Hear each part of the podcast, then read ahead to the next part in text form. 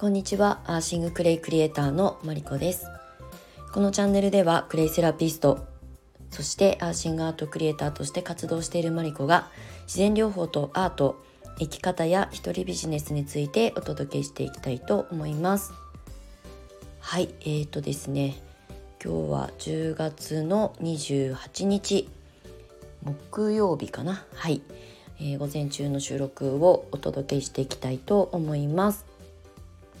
あの昨日ね、えーと、ノートに書いた記事のちょっと続きというかねあのお話になるんですけれどもなんかね昨日の夜かな？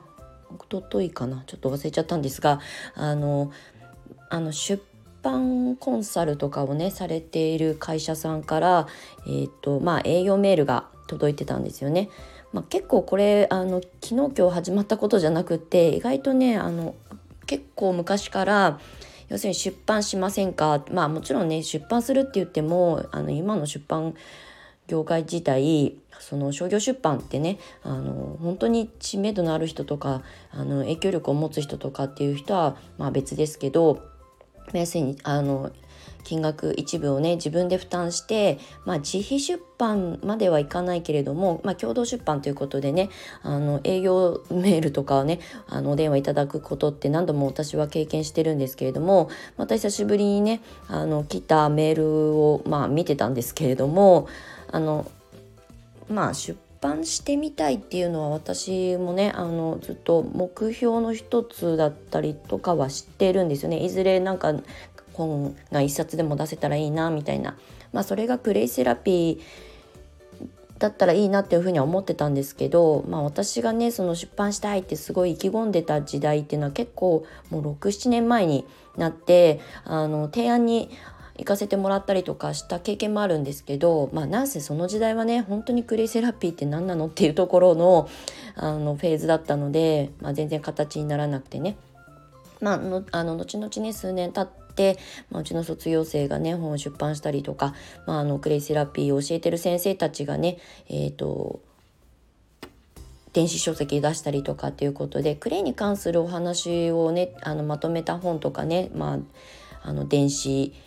ものとかをあの出されてる方が増えているのでまあもういそこは私じゃなくてもいいかなっていうところもあったのであんまりねここ最近そのあの書籍を出したいですっていうところにあんまりこう熱量が乗ってはいないんですけれどもなんか今回のあのメールをね見させていただいたら、まあ、テーマがその私が発信してるクレイセラピーとかではなくて豊かな人生を送るヒントっていうことをテーマにした書籍を企画してるんですがっていうことで私のノートの記事なんかを読んででくださってまあ、あの田口さんはマリコさんはっていうところからあの、まあ、要するに栄養の あの文面をね送ってくださってるんですけれどもなんかね漠然とした不安で人生生きにくいと感じている人やもっと人生を楽しみたいと感じている人が読みたいっていうふうに思えるようななんか本を目指してますっていうことでね、まあ、そのあのテーマになんかこうフィットするんじゃないかっていうふうに思ったのでメールを送らせていただきましたっていうことで、まあ、私もねクレイセラピストという生き方っていうことをね自分のキャッチコピーみたいな感じで発信ずっとしてきているので、まあ、クレイセラピーとかクレイセラピストというその仕事自体に、えーと、重きを置いてまあ、記事を書いたりとかっていうことも過去はしてきたしそれが私の、まあ、要するにあのなりわいであり私の、まあ、役割だと思ってたんですけど私自身がやっぱりクレイセラピストを目指して独立していろんな経験を経て、えーと、今この2022年にいるんですけれどもやっぱりね自分自身がより自由になれたとか自由っていうのも別にあの経済的な自由っていうことだけじゃなくて、まあ、働き方とか、うんと、生きる場所だったり環境だったりとかあと関わる人だったりをもう自分で選択ができるような、まあ、環境を自分で作ってきたっていう意味での自由度を私はすごくクレイセラピーのおかげで、まあ、そういうあの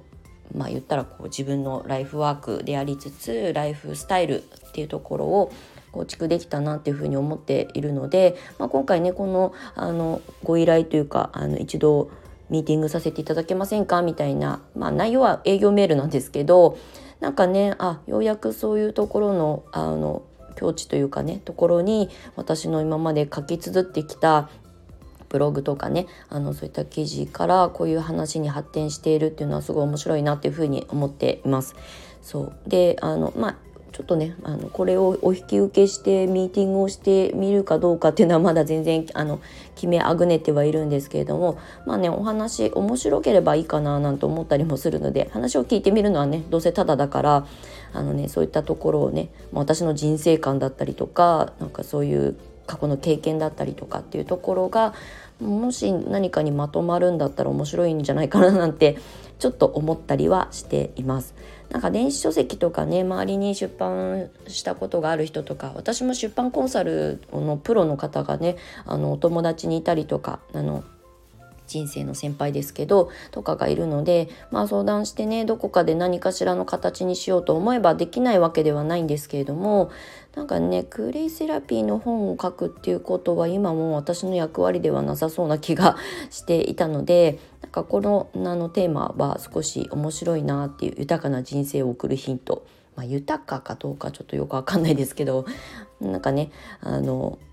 そこの出版会社の人たちが考えるそのテーマに、まあきまあ、私の話をねただ聞いていただくだけでもまた違うあの活路が見いだせる可能性もなくはないなというふうに思ってるのでまあねあの別に無駄ではないのでね一度ちょっとお話聞いてみようかななんて思ったりしてます。まあ、この出版会社はまだねベンチャーで10年とか経つか経たないかぐらいの会社さんみたいなので全然聞いたこともないあの出版会社なんですけれどもまあその大小関係なくなんかね新しい面白いことにつながることであれば私もまあ多少自分のねあの一部金額を負担してっていうところは前提なのはもう出版業界は当たり前なのでまあ、そこはねあの折り合いがつけば 面白いことができるんだったらやってもいいかななんて思ってるぐらいの感じなんですけれどもまあそういったことをねちょっと前置きが長くなりましたがなんか私がまあノートで書いてる記事とか今こうスタイフでこうやってお話しさせていただいてる内容って、まあ、クレイセラピーのことはもちろんクレイセラピストとしての可能性っていうものもあの変わらずね発信はしているんですけれどもなんかやっぱり生き方だったりとか、まあ、私もあの20年ぶりぐらいに地元に帰ってこれからまたリスタートをするっていうこともあって、まあ、生き方だったりとかっていうのが、まあ、またしばらく私のテーマにもなってくるので、まあね、そういった内容の記事をね今日もまた昨日に引き続きノートに書かせてもらいました。はいあの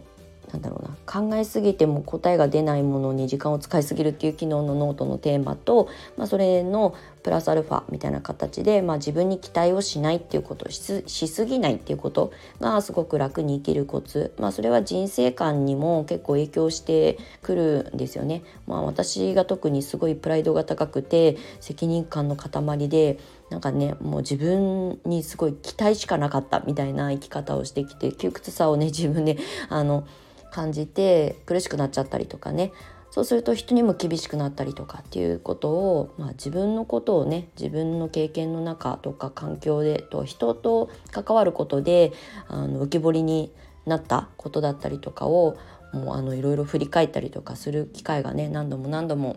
これまであったので、まあ、そういったことをねちょっとノートに書かせていただきました。ちょっとあの文章でね読んでみたいなというふうに思っていただけたらあの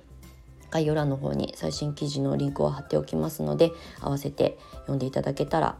あのもしかしたらねカチコチにあの肩が凝っている人のねあのふっと緩むあのきっかけになったらいいなみたいな感じで書いておりますのでよかったら覗いてみてください。はいということもあってまあちょっと取り留めもないお話になりましたが、えー、まあ、生き方みたいなテーマはね私の今現時点でのあのなんだろうこう伝えたいメッセージだったりとかもするので。引き続きこんなお話をゆるりとしていこうかなと思っておりますのでまた次回も聞いていただけたら嬉しく思います。はいということで今日は木曜日もう週末近くなってきて10月もねもう本当にあのカウントダウン始まっているのではい素敵な一日一日を大切に過ごしていきましょう。はい。ではまた次回お会いしましょう。最後までお付き合いいただきましてありがとうございました。アーシングクレイクリエイターのマリコでした。ではまた。バイバイ。